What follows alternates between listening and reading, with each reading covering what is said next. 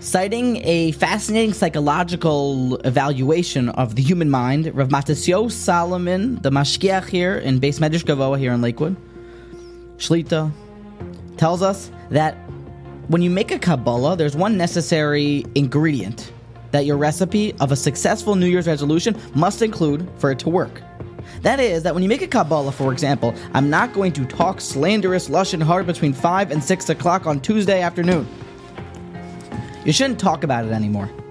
Because the driving force behind the Kabbalah is often that uncomfortable angst that you feel of, I really shouldn't be doing this. So you commit to it to try to overcome it. But when you talk about it and your brain hears through your ears, Masha ata motzei mi piv, that what you've spoken about, when you're now telling your friend, yeah, I don't talk about Lashon Hara anymore, I don't say Lashon Hara anymore, your brain loses the pain that it wants to fix it. It now says, oh, we're, we're beating it, we're doing it, and now you lose that drive. Very interesting. So therefore, you shouldn't talk about it. I was talking to another wise man who told me there's another approach too. You can do the complete opposite, and you can tell all of your friends and family. You can text your friends and say, yeah, by the way, I don't talk Lashon Hara between 5 and 6.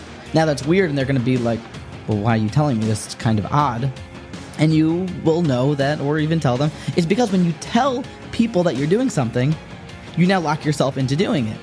And now you have to spur yourself on. Oh yeah, um, did you hear that uh, is not going to be talking lashon hara between five and six? It becomes you. It becomes something that you now must do, and it's another way that you can help your Kabbalah this year to stick